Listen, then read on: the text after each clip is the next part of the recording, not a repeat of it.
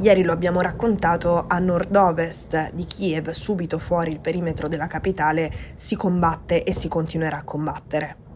Anche se la zona intorno Kiev, dove i russi sono più in vantaggio, comunque ci stanno mettendo molto tempo rispetto ai piani iniziali a ottenere dei successi.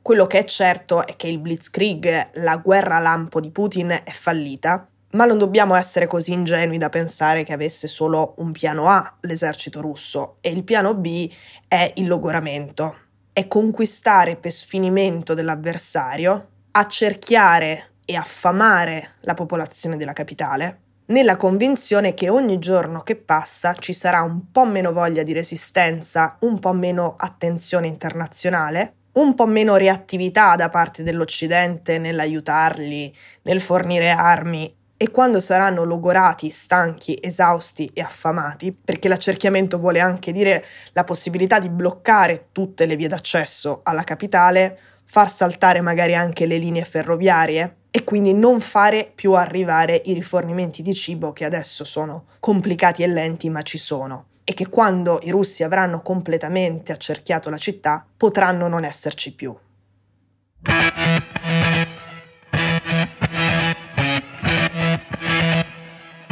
Sono Cecilia Sala e questo è Stories, un podcast di Cora Media che vi racconta una storia dal mondo ogni giorno.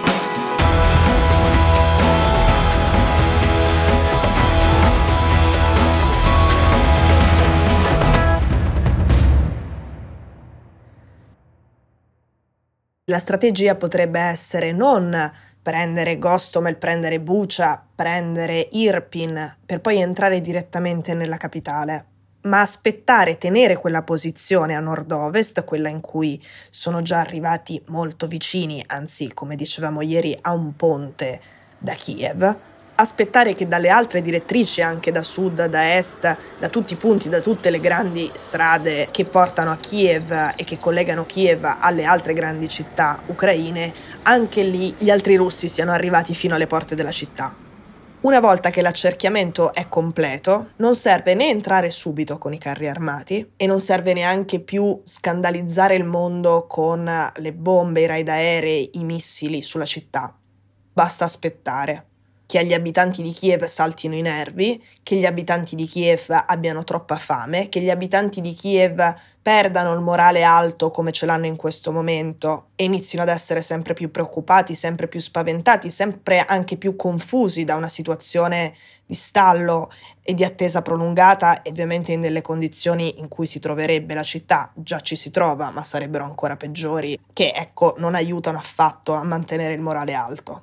A questo punto Putin, contemporaneamente nella trattativa con Zelensky, inizierebbe a dirgli guarda che io Kiev ce l'ho, ci metto un secondo ad entrare. Lo vedi anche tu che ormai è già mia, non mi serve fare una strage, mi basta poter dire che sono un passo dal prendermi la capitale.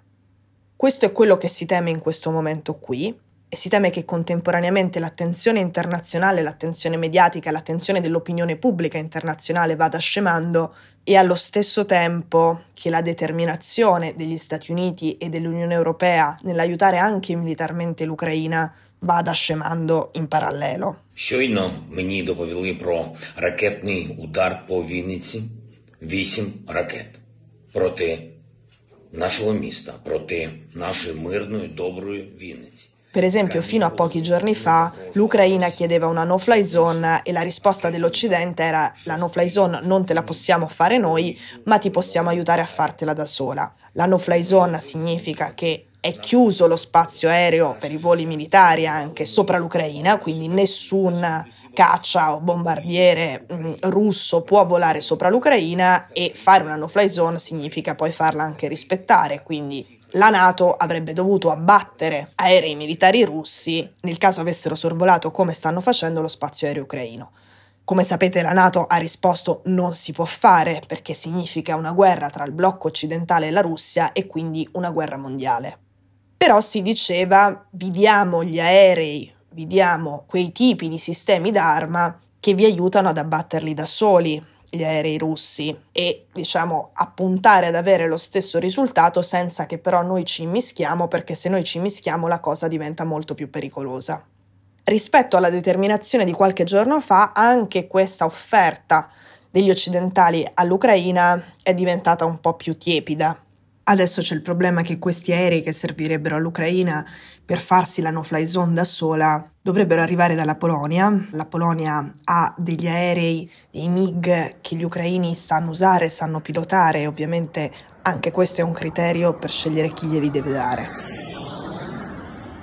La Polonia però da una parte ha paura che l'Ucraina non regga e quindi poi di trovarsi l'esercito di Putin al proprio confine. Dall'altra parte ha paura di mischiarsi troppo in questa guerra e tirarsi addosso la reazione militare dell'esercito e dell'aviazione russa.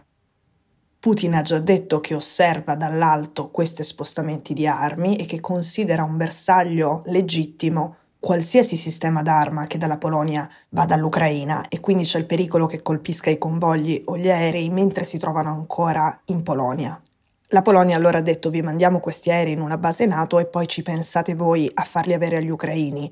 E gli Stati Uniti hanno detto no, non si può fare. È di nuovo un coinvolgimento della Nato pericolosissimo nello scontro con Putin.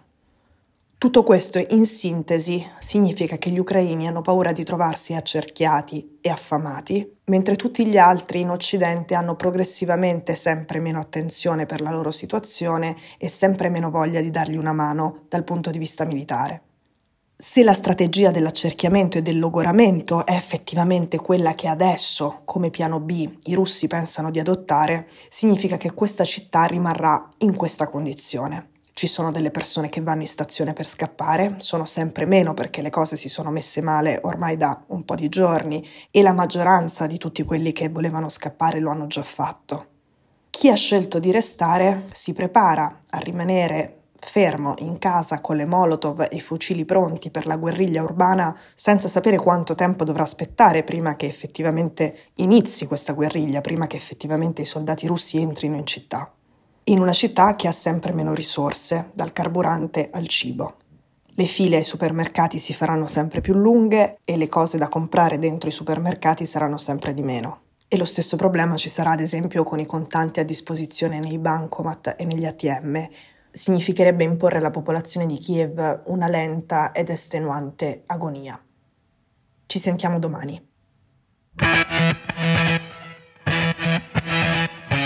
Stories è un podcast di Cecilia Sala prodotto da Cora Media. La cura editoriale è di Francesca Milano. L'advisor è Pablo Trincia. La producer è Monica De Benedictis. La post-produzione e il sound design sono di Daniele Marinello. La sigla e la supervisione del suono e della musica sono di Luca Micheli.